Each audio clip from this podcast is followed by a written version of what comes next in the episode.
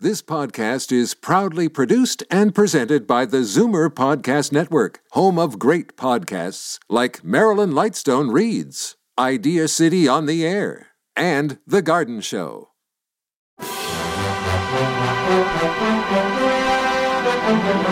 It's Zoomer Radio's Theater of the Mind with Frank Proctor. Open your mind as we fill your head with amazing thrills, chills, and laughs. Theater of the Mind. The best love programs from radio's golden age. Only on Zoomer Radio.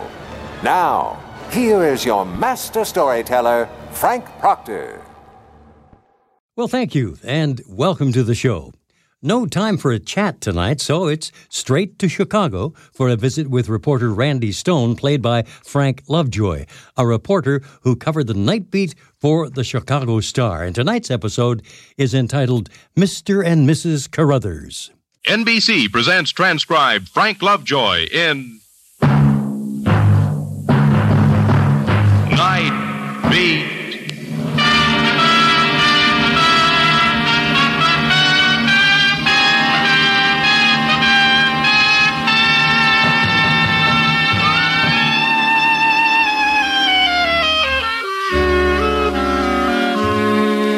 Hi, this is Randy Stone. I cover the night beat for the Chicago Star. Tonight's story began more than a year ago, around 7 a.m. of a cold November. The city room was a wilderness of empty desks. There was a chill in the air. The radiators were knocking, but the heat wasn't coming in. Dawn dribbled down the main aisle like dirty dishwater. My desk lamp shone dismally on a cup of stale coffee and a chocolate donut, one bite missing. I was trying to finish my column and go home, but it was just one of those days. The words wouldn't come. And I just sat there looking at the typewriter keys, hating them one and all from A through shift lock to ditto marks. And the drunk smiled sadly. Oh, nuts.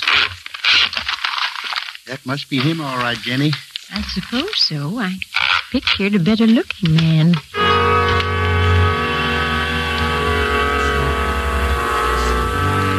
I looked up.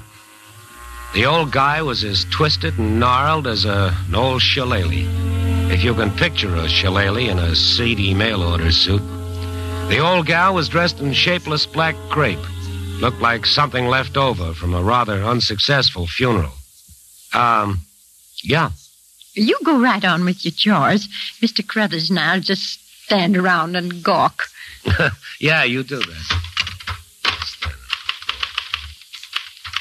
Looks a lot easier than seeding an acre of barley, huh, Mr. Cruthers? Yeah, but watch them fingers go. Like a bunch of beavers. Oh, Uh, uh look. you are Randy Stone who covers the night beat? Mm-hmm. And you two, I presume, are the Livingstons. The Carruthers. Jenny and S.B. Carruthers of Burroughs Junction, Illinois. Well, I'm pleased to meet you. You know, I bet you we've got every last column you ever wrote, Mr. Stone, pasted in our Chicago scrapbook, Mm-hmm. Yeah, along with Irv Cupsonet's column. and the writings of that dear Mr. O'Brien before that sweet soul passed on. All you people who write about Chicago. Ah, And now we're really here ourselves. Oh, it's like a dream come true. Fifty-five years we waited. well, doesn't seem that long, does it? Well, it's been fine seeing you. Now, if you'll excuse me. Yes, sir. Jen and I met at the Columbian Expedition back in 1895. That's why we have such a warm spot in our heart for Chicago. She worked in a cigar factory up in East Chicago. That's what attracted me. Had nicotine on her fingers. Figured she must be one of them bad girls you're always hearing about and never lucky enough to meet. Now, Mr. Cruthers, you stop that. Oh, that fair was quite an extravaganza. Uh, of course, you heard about uh, Little Egypt, Mr. Stone. Oh, sure. Day, day, day, Oh, day, no. day, You day, stop day, that day. this minute, Mr. Cruthers. Oh, she had it, Mr. Stone. That little lady had it. Will you listen to this dried up old man? If that just doesn't. Uh, uh, look, look, I- I'm sorry, but I- I've got to finish my work. Is there something you wanted? No. Well, uh, not exactly, that is. Not exactly. Uh huh. Uh, we come off the train at 5.07 this morning and walked around a piece. All seems too strange, though. You know, the only place still standing is the hotel where Jen and I spent our honeymoon. But what a ruin that is today. And you registered there? No, no. Uh, uh, that's it. That's what we want to talk to you about. Uh, where's your luggage? Didn't bring any with us. Oh, oh, I see. I know Jenny's pretty hungry and tired. Now, you're the one that's hungry and tired. But I just couldn't go into any place, and, well. I- Oh, yeah, sure. I I understand. Only the flattery about the column and the just folks talk, that, that wasn't necessary. Uh, here. Uh, this five spot help? Stand up. Huh? Stand up, or I'll smash you right where you are. VJ Carruthers, you stop that. You tell him to stand up. All the blood's rushing to your head and that vein is standing out. Now you turn right around and start walking for those stairs. What is this? Mr. Carruthers, you hear me? I just want him to. Be... Start walking. Oh, I'll be right with you. We didn't come here to beg, Mr. Stone. you coming, Jen? Be right with you, Mr. Joe Lewis. Well, it's not begging if you're hungry. We came here to see you. Well, because even if you never knew us, we've been reading about you for so long, we felt like you were an old friend. We just came by Come to. on, Jen. Yes, all right. Now, now wait a minute. Oh, now look. Stop. Will you stop? You just leave us alone. Now, Mr. Carruthers, Uh, look, I, I'm tired and I'm irritable. I'm having trouble with my Uh, story. Jen and me, we never took a dime we didn't work hard for. I'm sorry. Mr. Carruthers' pride. It's the talk of the whole county. Mm. Yeah, I can see it would be. Only when you mention not eating and, and having no Hey, luggage. hey, look in this purse of mine. Now, stop that. I want him to look into it. Does this look like we need your five dollars? Two thousand in traveler's checks Oh. is all. Now, Mr. Carruthers, I don't like that, not one tiny bit. And I want to show him. That's just plain boasting. I just won't stand for it. But Jen, you just he- better also tell him that it's the last red cent we have in the whole world, plus all the money from next year's crop advanced by the bank, plus $500 from a second mortgage on the property. still don't need his five dollars. I told you, I'm sorry. Well, all right then. Now, what are you going to do with all that money? We're going to make a dream come true. A dream?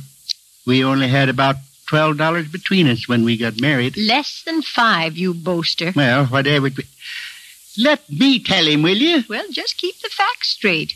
Ever since then, we always dreamed of coming back in style. If it couldn't be with the red carpet and all the trimmings. You it- just listen to that man. Now, it's true, and you know it. How many hours we spent just talking about what we do. Well, Only every time we got a few dollars ahead, well, something happened. yes, if it wasn't the flood, it was the drought, and if it wasn't a dust It storm, was another baby on the way. Mr. Carruthers. Well, now we decided we're going to make that dream come true no matter what. Only we're a couple of old hayseeds and we need help. You know, uh, right clothes, the right hotel, uh, right restaurants. And, uh, and and you want my advice? We did until you got so generous with $5. we still do, Mr. Stone. Well, I'll be very happy to help you. Well, thank you. Uh, Jen and me, we just got to have the best time of our whole lives.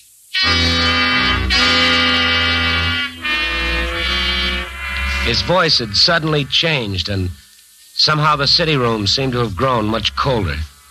I turned quickly to look at him. In the dim light, I saw something in those faded eyes that sent a trembling running through me. And then I looked again, and whatever I'd seen in the eyes wasn't there anymore. I decided that I was just tired, imagining things, and I let it go at that. They were a couple of sweet old characters, and I was going to do right by them. I poured enough coffee down my throat to push the cobwebs away, and then we started out on the town. First stop, of course, was an exclusive dress shop for stylish matrons on Michigan Boulevard. That's where all the lovely mannequins come equipped with soft gray wigs, and the indirect lighting and the specially designed mirrors were more than kind. Well, what do you think of this dress, Mr. Carruthers? Same as I thought of the others. Makes you look too old. Oh, Haven't they got something that shows a little of the foreleg? foreleg is what horses have. Yeah, on a woman. The uh, word is calf. Well, whatever it is, I want to see it. so you just tell the young lady to bring out something else. Well, break it to me gently. How do I look? Real nice, Mr. Crothers. I feel like a fish. Uh, let me peek in this mirror. he always does look so fine and blue, Mr. Stone. He just does wonders for his eyes. Yeah.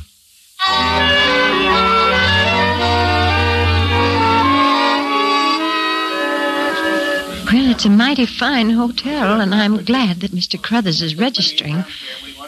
But Yeah, I know how you feel. $38 a day. It makes me a little weak in the knees. no, it's not that.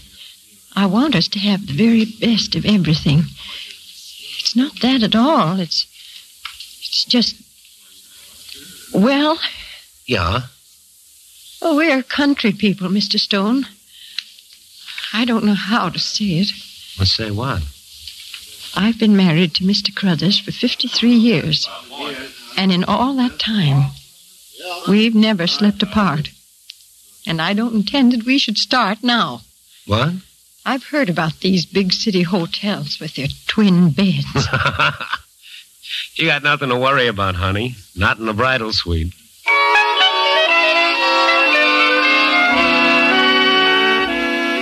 Well, after that, I gave Mr. Carruthers my telephone number should he need me, and then I staggered home for a couple hours of sleep. I was dead tired, but I wouldn't have traded this day for anything in the world.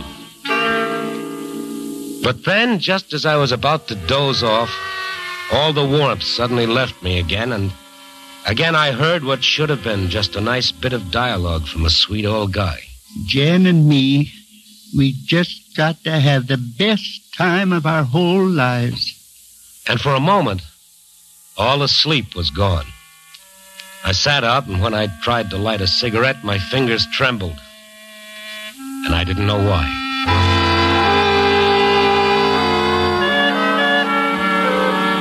During the next weeks, I got frequent calls from the Carruthers. They were having the time of their lives. They insisted I have at least one dinner with them, uh, their treat. We ate at the pump room where the prices can give you indigestion, but never, never the food. And then I could see that I wasn't the only one who'd fallen under the spell of Mr. and Mrs. Carruthers of Burroughs Junction, Illinois. The waiters, the busboys, the maitre d', the people at the other tables, there was love at first sight. And the evening ended in the great schmaltzy tradition with Mr. and Mrs. Carruthers dancing by themselves on the small floor. And when the dance was over, everybody was clapping and touching their napkins to their eyes. Then the farmer and his wife came back to the table, hand in hand. Oh, my heck, where's the man out? it's hot in here. you better sit down before you fall over, Mr. Crothers. Oh, kid, I could dance you into the floor. Kid, he's getting citified fast, huh, Mr. Stone? Yes, he sure is, kid. Sure, could dance you into the floor every night of the week and twice on the 4th of July. Well, there's not going to be any more dancing. This is our last night. Oh? Money's all gone. Oh, but what a time we've had. Got a lot more respect for money if it can bring us a month like this, eh, Jen? Oh, isn't it the truth? We ought to drink a final toast then. Ah, just about enough left. All right. You've got the floor, Mr. Carruthers. Oh, all right. Well, I can't think of anything real clever. Uh, let me see. Oh, I got a toast I learned at a stag when I was a growing boy. now, Mr. Crothers. I wasn't going to use it, Jim. No, no, no. Yeah, oh, here's my toast. For every moment of our life together, I thank you, my dear.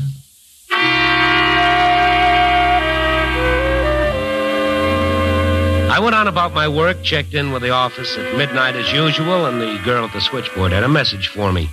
Called Central Police Station and asked for Captain Barton. I put in the call thinking, well, laddie, back to the old routine. Then the captain came on the phone. Stone, we got a torn jacket down here with your name and telephone number scribbled on a slip of paper in one of the pockets. Well, well, all my jackets are accounted for, Captain. I'm wearing it. No, Oh, this one belonged to an old fella around 70. Hmm? Dark blue, good material. Well, that, uh, that sounds like it belongs to Mr. Carruthers. Now, how do you spell that name? Where can I get a hold of him right away? Wait a minute, wait a minute, not so fast. What's up? Letty is up. Your Mr. Carruthers is on his way to commit murder.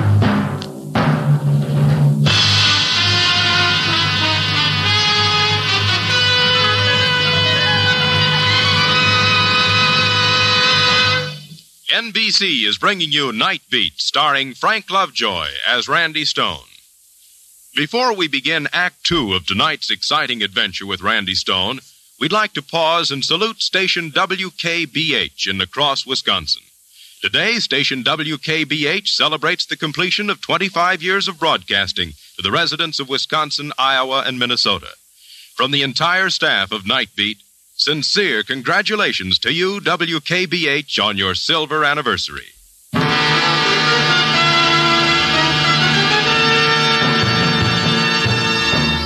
And now back to Night Beat and Randy Stone.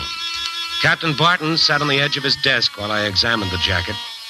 And across from him was a mournful looking man with a fresh bandage plastered to his forehead.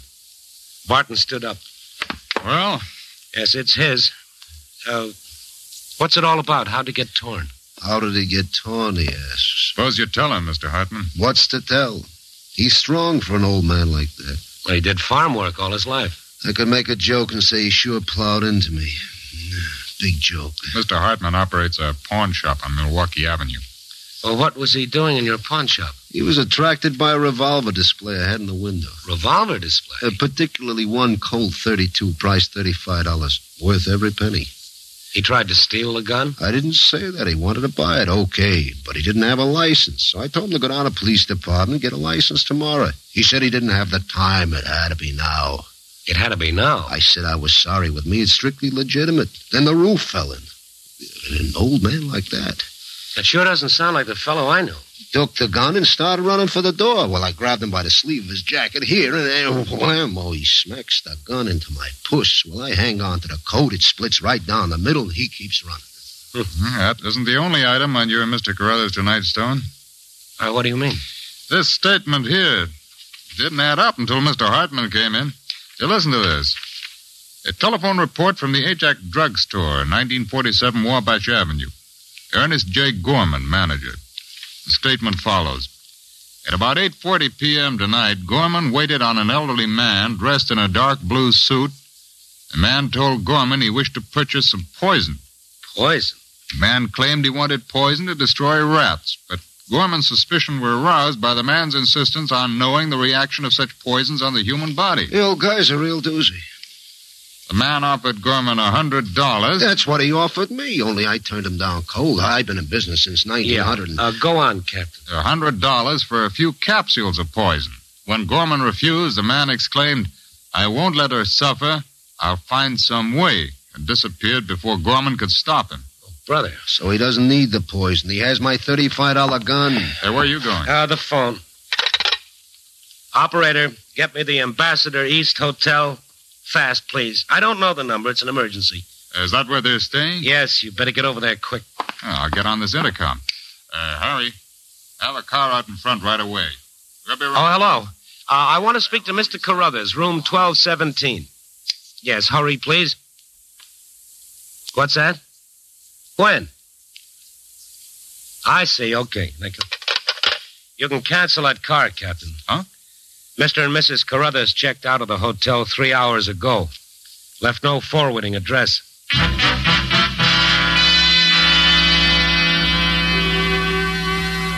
When I left the police station a little after 2 a.m., I really felt Jim Dandy. I tried to get back to work, but that was a lost cause. Trying to kill his wife, it, it didn't make sense. It just didn't make sense. I recall the first time I'd seen them, the old guy shooting off his mouth about the Columbian Exposition of 1895, Little Egypt, and how changed everything was. And then I stopped dead in my tracks. That hotel that they'd stayed in back in 1895. I started running for the nearest phone booth. I woke up half a dozen people all over Chicago local historians, hotel keepers. Finally, a sleepy voiced fellow in charge of the Hotel Association of America gave me an answer. Must be the Gulliver House. Gulliver House. hmm? Yeah, that's what you must mean. Built for the exposition. Uh, where is Let it? me try and clear my head. Yeah, woke me up out of a sound sleep. Will you, will you please hurry? It's urgent. Uh, the 93rd Street, yeah. You know, it was considered very elegant when it was built. But now it's practically a flop house. No, there wasn't much left of the Gulliver House early grandeur. The marble floors were cracked and stained. The oversized chandeliers were filled with cobwebs and burned out bulbs that nobody bothered to replace. And a flock of beat up leather chairs, an open elevator in the corner like a birdcage waiting for a lost canary. Nobody around but a bearded guy snoozing on a couch. I went to the desk. The night clerk was in an alcove making a pot of coffee on a little gas plate. I banged the bell. I'll be right with you. Uh, an old couple named Carruthers checked in here tonight. Carruthers? Uh-huh. Oh, yes, a couple of hours ago. Uh, room 412. Just let me finish measuring out this coffee now. Now, take your time. I got all night. Hey, hey, where are you going? No, you wait till I call him. Don't you take that elevator.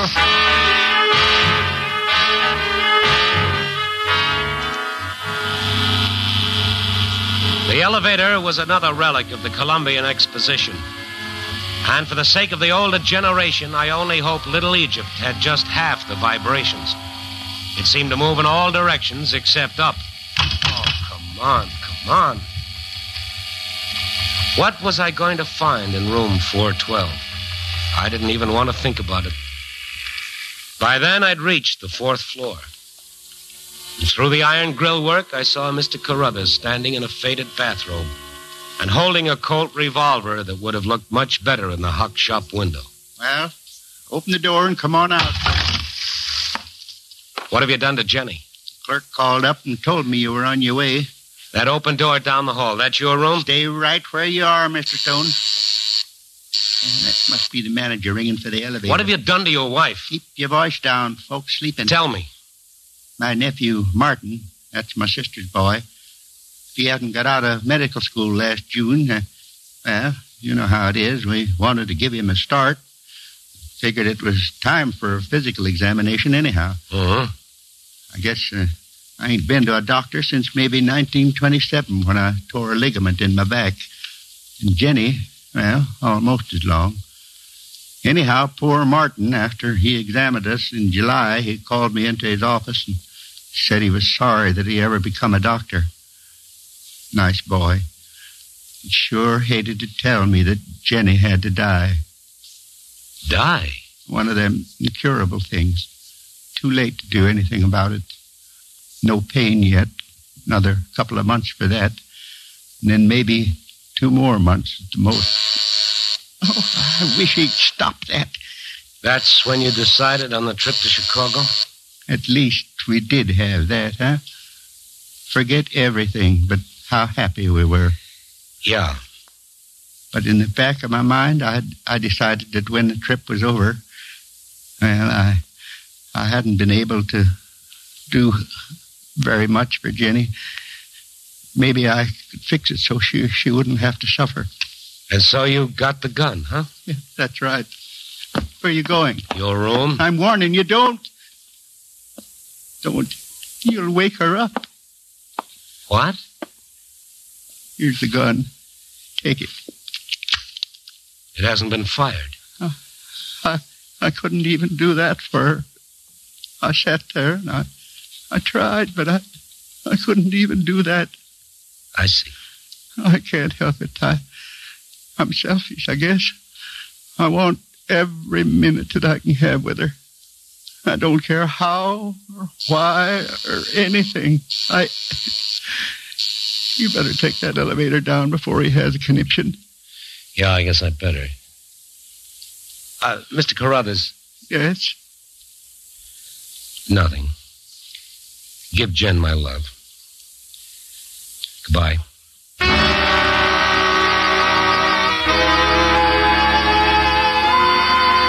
More More than a year passed. I didn't forget the Carruthers, but I don't know. Life keeps piling up in front of you, and my memory of them kept being pushed farther and farther into the darkness. But early this evening, all the lights went on again. Fast. The paper sent me up to the Capitol at Springfield to cover a political story. I was driving back to Chicago the same day. Around 5 p.m., I saw that I was getting low on gas and I'd better fill up at the next town. And then I was passing the highway sign of the next town. Elevation nil, population even more so. But I forgot all about that when I saw the name of the place Burroughs Junction. I stopped at the gas station only long enough to look through the thin phone book.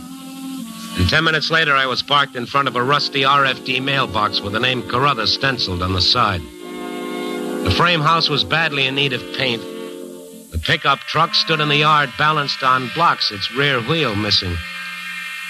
The steps were broken, an empty rocking chair groaned back and forth in the light wind as I crossed the warped porch. I knocked on the door, and after a while, a hall light went on, and someone was coming for the front door. What could I say to him?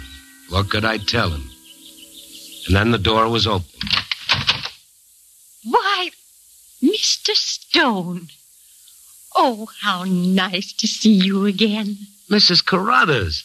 Come in. Come on in. Oh, sure. Sure. Well, it's not much like the bridal suite at the Ambassador East now, is it, Mr. Stone? Let me look at you.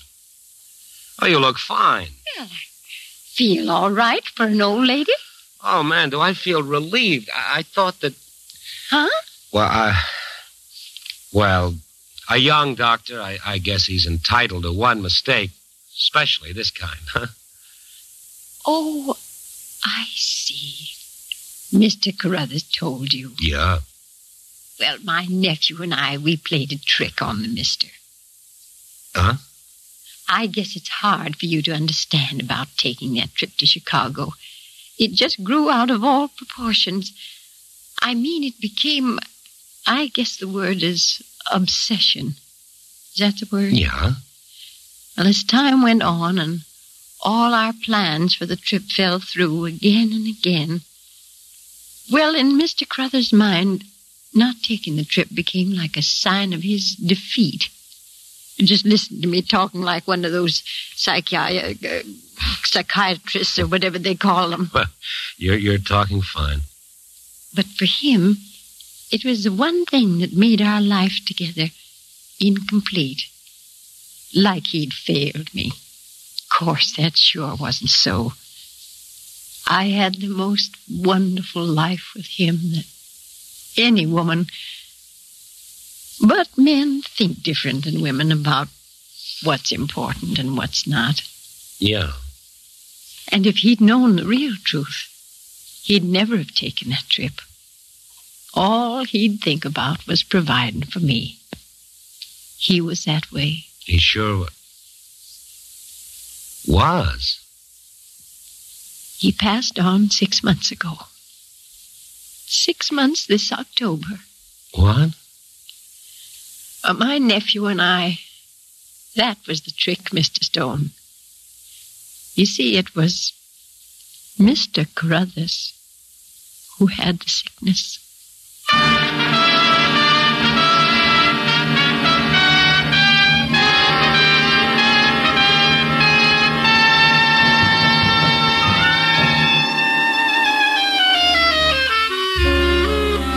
A fellow once wrote When two people really love each other, there can never be a happy ending.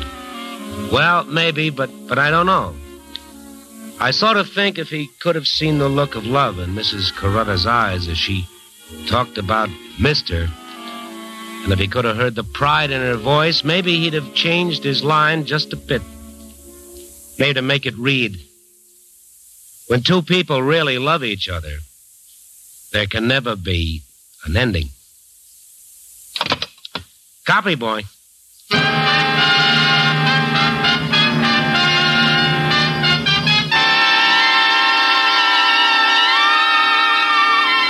Night Beat, starring Frank Lovejoy, is produced and directed by Warren Lewis. Tonight's transcribed story was written by Larry Marcus, with music by Robert Armbruster. The part of Mrs. Carruthers was played by Jeanette Nolan. Ralph Moody was Mrs. Mr. Carruthers. Others featured were Ben Wright and Lou Krugman. Don Rickles speaking. Frank Lovejoy can currently be seen starring in Warner Brothers' Force of Arms. Listen next week at this time and every week as Randy Stone searches through the city for the strange stories waiting for him in the darkness.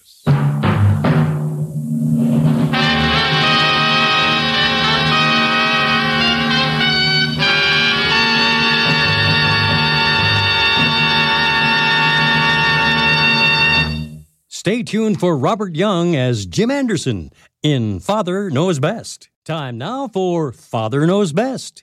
Mother, is Maxwell House really the only coffee in the world? Well, your father says so, and your father knows best.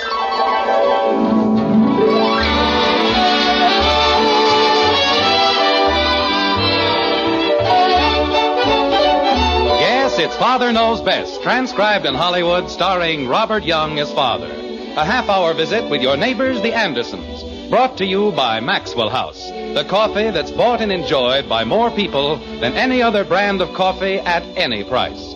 Maxwell House, always good to the last drop.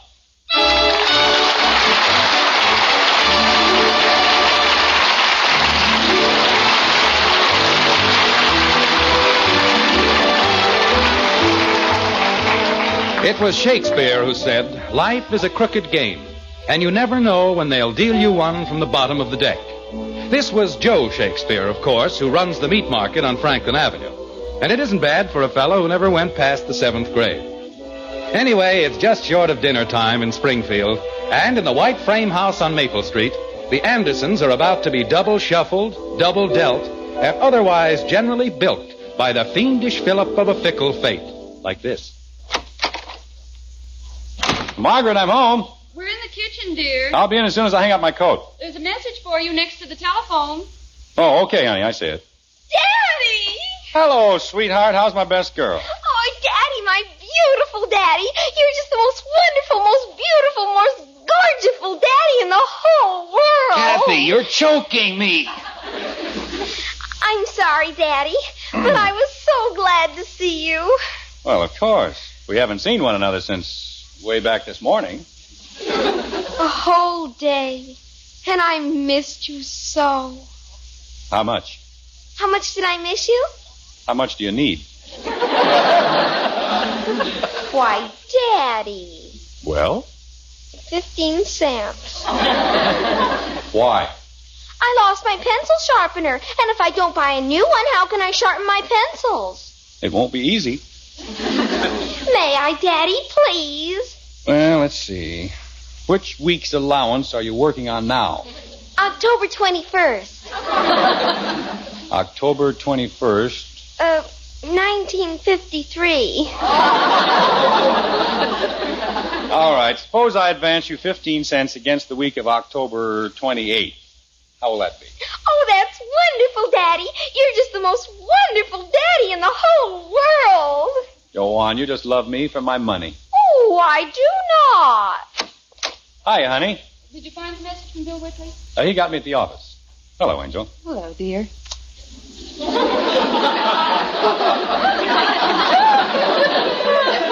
Hi, Father.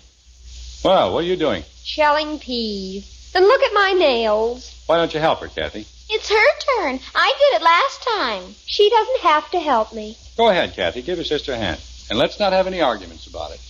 Don't you forget, Betty. The next time I have to shell peas, I help you. Well, stop talking and help me. Where's Bud? Probably over with Joe Phillips. He'll be along in time for dinner. You know, Margaret, I was thinking today, we're a pretty lucky family. We have a nice home. It's almost paid for. We're well and happy. We're not rich, but uh, we manage. My, aren't we solemn tonight? Well, I was talking to Bill Whitley today, poor guy. Is anything wrong, dear? Oh, just a bunch of little things. His boy had that operation last March, and he's had a few bad accounts.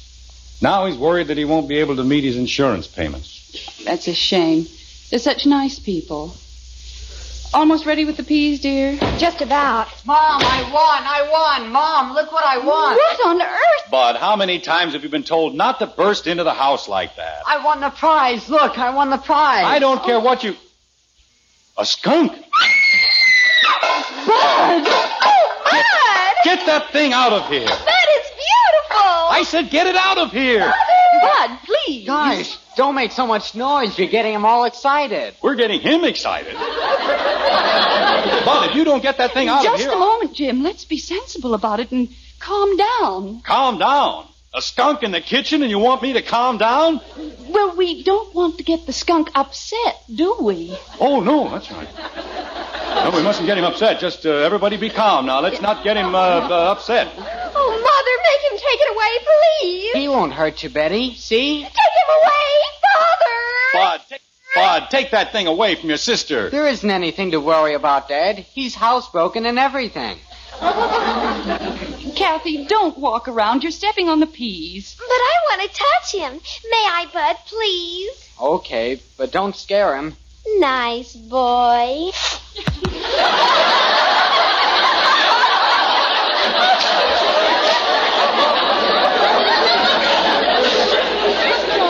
See here, Bud. You don't have to worry, Dad. He's deodorized. The man said so. What man? The man who ran the raffle.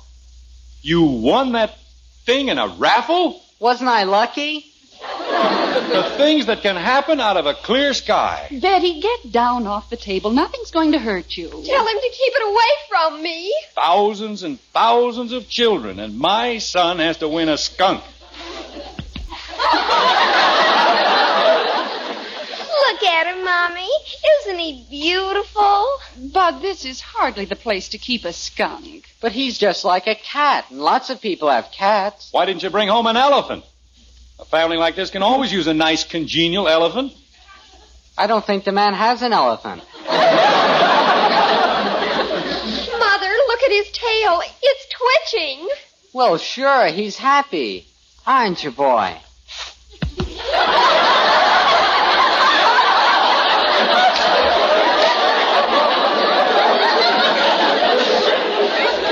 What's his name, Bud?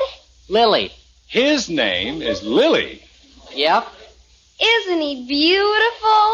Hey, he's gorgeous. Bud, take that thing outside and get rid of it.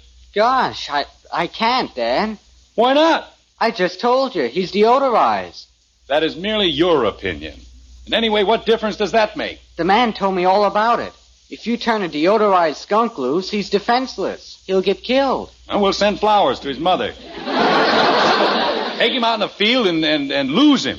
Jim, we can't be heartless about it. We can't be brainless either. Margaret, don't tell me you want to keep Lily. Of course not. I do. The man said they make wonderful pets and they eat practically nothing. Well, that's fine. Give him back to the man. I can't. Why not? His wife says she'll divorce him. It isn't bad enough having Kathy around. Now we have to have a skunk. Betty! Well, who wants to call on a girl whose brother has a skunk? I do. Lily won't be any trouble, Dad. He can sleep in my room, and I'll pay for his food out of my allowance. But it's not a question of expense or how much room he takes up. We just can't have a skunk around. Nobody in his right mind wants to keep a skunk around. I do. That's what I said. Nobody in his right mind. Jim, if we could only find him a good home. Where? With whom? Who wants a skunk? The man said, Father, look at him. His nose is twitching. Isn't he sweet? but it, his nose is twitching. Look at it. Betty, that's not the end you have to worry about.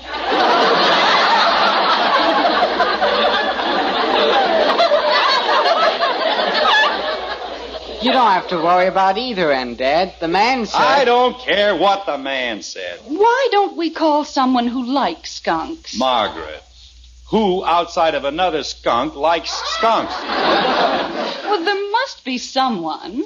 I do. The man said everybody likes a pet skunk, and Lily's one of the finest pet skunks in Springfield. May I hold him, Bud? Sure, I guess so. Here. Come on, Lily. Atta boy.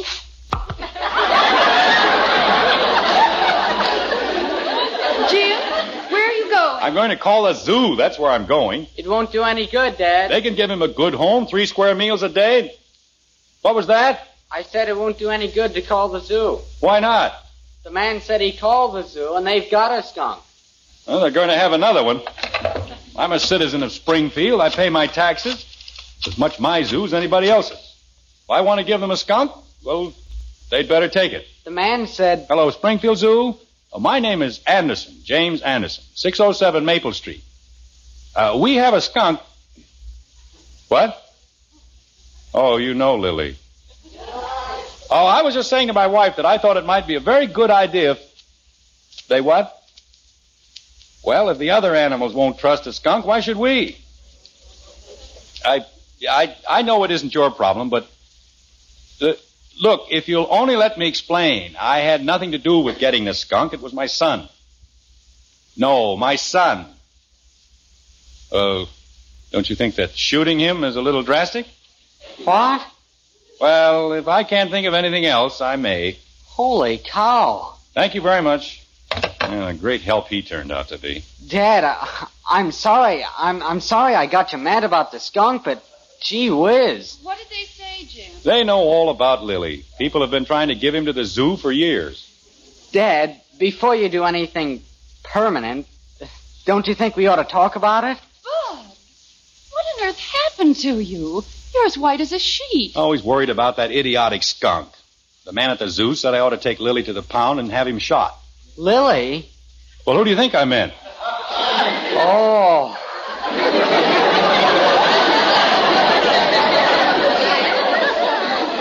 I think I'll go sit down. Jim, you're not going to have that poor little thing shot, are you? Daddy, you can't. Please. Well, what can I do? The zoo won't have him. We can't turn him loose. We don't know anybody silly enough to give him a home. You want to keep him here? Father, I don't like skunks, but you can't have him shot. Well, suppose you tell me. Wait a minute. I've got an idea. Of course. Jim, what are you going to do? There's only one thing we can do. We'll have a raffle.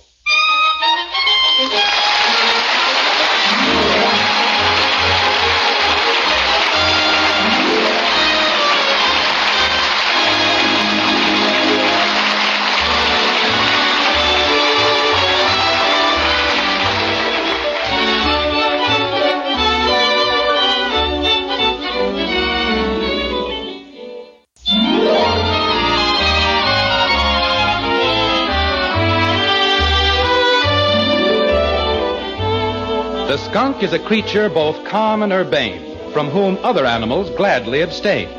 He may be as fresh as the bright morning dew, and yet who can trust him? I wouldn't. Would you? It's a few days later in Springfield, and breakfast time in the white frame house on Maple Street. But it isn't just any day, nor yet any breakfast. This is a big day in the life of the Anderson. This is the day of the skunk raffle. Thusly. I don't care what anybody says. Bob Stewart had no right to charge me $7.50 for printing the tickets. Jim, it's for a very worthy cause. A hundred tickets. Why, that's seven and a half cents apiece. The minister said you couldn't have found a better way to dispose of Lily. He must have printed each ticket by hand and sprinkled diamond dust over the ink. Here's your coffee, dear. Oh, thank you. I told him I wanted very plain tickets, the very plainest he had. Why did he have to be so fancy? Because he knows the money's going to the church and he wanted everything to look nice. Seven dollars and fifty cents to get rid of something we didn't even own in the first place. Where's the sugar bowl? Bud took it out to the garage. He forgot to put sugar on Lily's cereal. Oh, that's fine. I'm surprised he didn't sleep out in the garage to keep the silly animal company. Jim, Yes? he did. Bud slept in the garage? Well, he said it was Lily's last night and he didn't want anything to happen to him. What can happen to a skunk that hasn't already happened? Isn't there any more sugar? I'll get some, dear. Tells me a skunk eats practically nothing. This one eats like his father was a tapeworm. Oh, dear. Now what's the matter? I could have sworn we had another bottle of cream. No cream, huh? No, dear, but as soon as Bud comes There in. was cream last night. I know, dear, but I thought we had another bottle. Lily, huh? Yes, dear. Margaret. We have plenty of milk. Well, that's nice. You're sure I'm not disrupting any of your plans? I mean, you wouldn't have a more important use for it. Lily, perhaps? Jim, you know Lily doesn't like milk.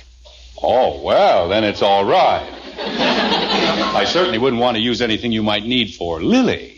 Jim. Morning, everybody. Isn't this the most wonderful day you've ever seen? Good morning, Betty. The warm sunshine, the golden leaves. Isn't it good just to be alive? Huh. What? I said, huh. What's the matter with Father? Uh, Nothing, dear. Sit down and drink your juice. I'll have your breakfast ready in a minute. Provided Lily hasn't already eaten it. Jim, you're not being fair. I'm not being fair. Half of my breakfast out in the garage with that polecat, and I'm not being fair. Good morning, Mommy. Morning, Daddy. Good morning, dear. Hmm. Where's Lily? Out in the garage with Clyde Beatty. Who? Never mind. Just sit down and eat your breakfast. Drink your juice, dear. I'll have your cereal ready in a minute. Daddy? Not now, Kathy. But I want to tell him something. Daddy, What is it, Kathleen? I sold a ticket. What's fine? A ticket? You had 25 of them. I've still got 24. Oh, that's great. That's just great. The drawing's in less than an hour, and we've still got 24 tickets. Jim, we don't have to sell all the tickets, do we? I told Dr. Swain it'd be $25 for the church. If we don't sell all the tickets, I'll have to give him the money myself. Well, 24 tickets are only $6, dear. only $6. $7.50 for the printing, $6 for the tickets. That's $13.50 to get rid of that miserable skunk. He isn't miserable, Daddy. He's cute. When your brother comes in here. You want me, Dad? Yes, come in here. What did I do now? But do you realize what that defrosted skunk is costing me? I don't know, Dad. $13.50. It is? Your sister was so positive she could sell 25 tickets. Do you know how many she sold? One. Dad. One measly little ticket for 25 cents, and I'll have to make good for the rest. Dad. When I was a boy, I never brought a skunk home. I had more consideration for my parents. Dad. I'd have been booted from here down to the city hall if I even mentioned bringing a skunk into the house. Dad. But my children waltz into the house with anything they please skunks, frogs, lizards, and I've got to get rid of them. Do you realize that we're stuck with 24 tickets? Dad. What is it? I didn't sell all mine either. Oh, no. Well, gosh, it isn't easy to sell tickets on a skunk. People are prejudiced. How many did you sell? And besides, somebody had to stay here and take care of Lily. How many did you sell? So I got a bunch of fellas to sell 'em for me. They took the 75 tickets. How many did you sell? 19. Out of 75? Well, the fellas said they tried. 19. We've got 80 tickets left. I'm sorry, Dad. Mother, isn't there any cream? Betty, not now. Gosh, it isn't as if we didn't try. While I still have some control over my temper, let me have the $5. Here's my quarter, Daddy. Dad, Yes? all I've got is a dollar ninety. 19 tickets at 25 cents is 4.75, not a dollar 90. That's less commission. What commission? Well, I had to give the fellas a commission. They sold 'em for a quarter, but we only got a dime. Bud, Dad, you don't know how hard it is selling skunk tickets. they were doing me a favor. $30. That's what it comes to, Margaret. $30 to get rid of a skunk. Uh, have some more coffee, dear? Maybe, maybe we better just keep it, huh, Dad? We're not going to keep anything. And you and I are going to have a long talk someday about what happens to boys who bring skunks into the house. What are you going to do now, dear? I'm going to see if I can't get rid of some of these tickets. Who ever heard of a raffle with only 20 tickets? Get the house all cluttered up with skunks. Can't sell the tickets. Should have had the darn thing shot in the first place. Oh, Bob Stewart? Uh, this is Jim Anderson. Look, about those tickets, I. Yes, yes, they were very nice. But uh, we've got quite a few of them left, Bob. And after all, you did make 750 on the deal and the money does go to the church, so I thought if you'd like to take about 25 chances, Hello, Bob. Bob, hello? Fine thing. Just wait until I want some more tickets printed, that's all. It'll be a cold day in July. Mr. Stewart, take any, Jim? He hung up on me, that's what he did, the nerve of him. Just hung up. Jim, we've got to leave for the church in a very few minutes. Well, uh, you go ahead with the kids. I'll be along as soon as I get through here. Don't be too long. Okay. Hello, Heck. Uh, this is Jim Anderson. Uh, just fine, thanks. Say, Heck. Uh, she's fine, too, thank you. Say, Heck. Yes, they're all fine. Say, Heck, have you heard about the raffle we're holding? Well, all the money goes to the church, and the tickets are only a quarter apiece. Hmm? Oh, it's uh, for a skunk, Heck, but you ought to see him. Cutest little fella you ever saw in your whole life. What? Hello, Heck. Heck! Fine bunch of friends I have. Hang on to a quarter as though their life depended on it. Smoke 50 cent cigars, but if you ask them to lay out a dime for something worthwhile. Hello, George. Uh, this is Jim Anderson. Say, George, we're having a raffle at the church. Well, we're giving the tickets away, George. Uh, there's no charge at all. That's right. All you have to do is keep what you win. What? Well, it's a it's a pet skunk, George, and so help me's a million laughs. Just the happiest little thing. You... George. Hello, George. Now you can't even give the things away. What a great raffle this is going to be. Hello, Ed. Uh, this is Jim Anderson. We're having a free raffle at the church, Ed, and I want you to have these free chances to win a free prize. Well, I, I've seen some cute skunks in my time, Ed, but this one is. Ed. Hello, Ed.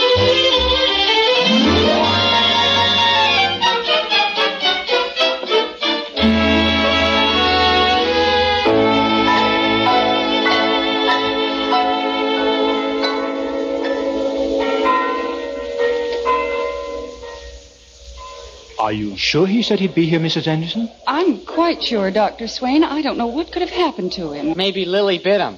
Lily? The skunk. They don't like one another. Kathy, you know how children exaggerate. Yes. Do you want me to call the house, Mother? Maybe you'd better. And if he hasn't left. Here he comes, Mom. What's he got in the box? Kathy, don't be silly. That's Lily. Oh. Jim? Oh, I'm sorry I'm late, Dr. Swain, but I, I had a time getting rid of the tickets. Did you sell them all, Dad? Uh, not quite. Oh? But you don't have to worry, Doctor. Here's my check for $25 to uh, cover the whole thing. Oh. Um, how many lucky people are there in the drawing? 20. Twenty? Bud. But those are all the chances. Bud, be quiet. Holy cow. Uh, these are the stubs for the 20 tickets that were sold, Dr. Swain, so uh, if you want to go ahead. We'll do that this very moment. Uh, attention, everyone. Attention, please. We're going to have the drawing for the uh, the little animal so generously donated by our friend Mr. Anderson. It was my skunk. Bud, please. Uh, Betty, would you like to put the stubs in this bowl? Okay. How's that? Ah, that's fine. Now mix them thoroughly. Ah, there we are. $30 to get rid of a skunk. Jim. Now, uh, Kathleen, uh, would you draw one of the slips, please? Uh, Reach way up. Like that? That's a good girl. May I have it, please? Thank you. Attention, everyone. The winning number is number 73. Will the lucky person holding number 73 please step forward? Number 73. Dr. Swain, Yes, Kathleen? that's me. Oh,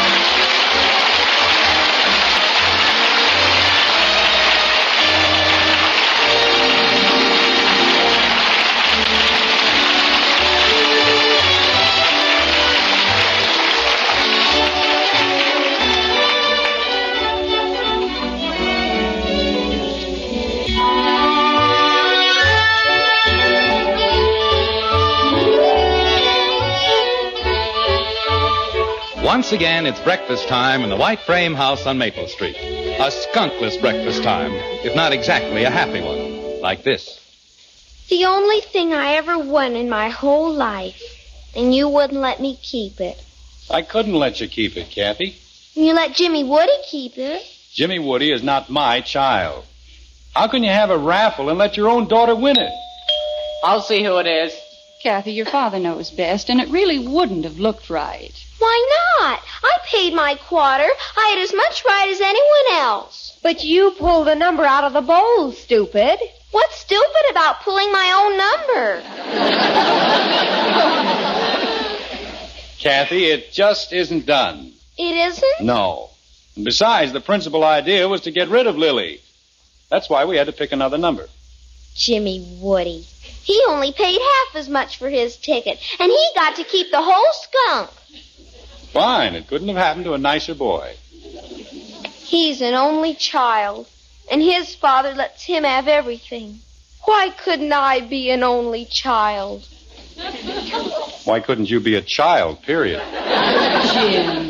My quarter. If I don't get the skunk, I ought to get my quarter back. No. Mommy. Why, Jim? Margaret, she knew we weren't going to keep the skunk. Why did she have to buy a ticket? This will teach her not to throw her money around. I Oh, Kathy, stop it. Kathy, I said stop it. Kathleen, Yes, Mommy? that will be quite enough. Yes, Mommy. What were you saying, Jim? Uh, nothing. Who was it, Bud? You mean at the door? Just Jimmy Woody. What did he want? Oh, nothing much. He just wanted to know if we wanted to buy a chance on a skunk raffle.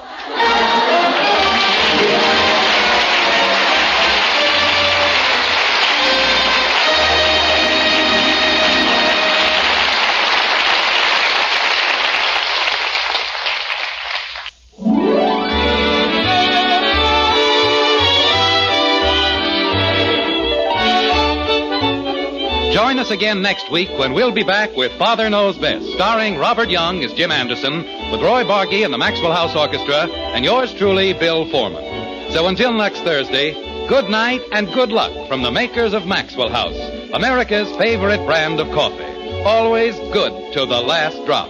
Father Knows Best was transcribed in Hollywood and written by Ed James. Now stay tuned in for Dragnet, which follows immediately over most of these stations.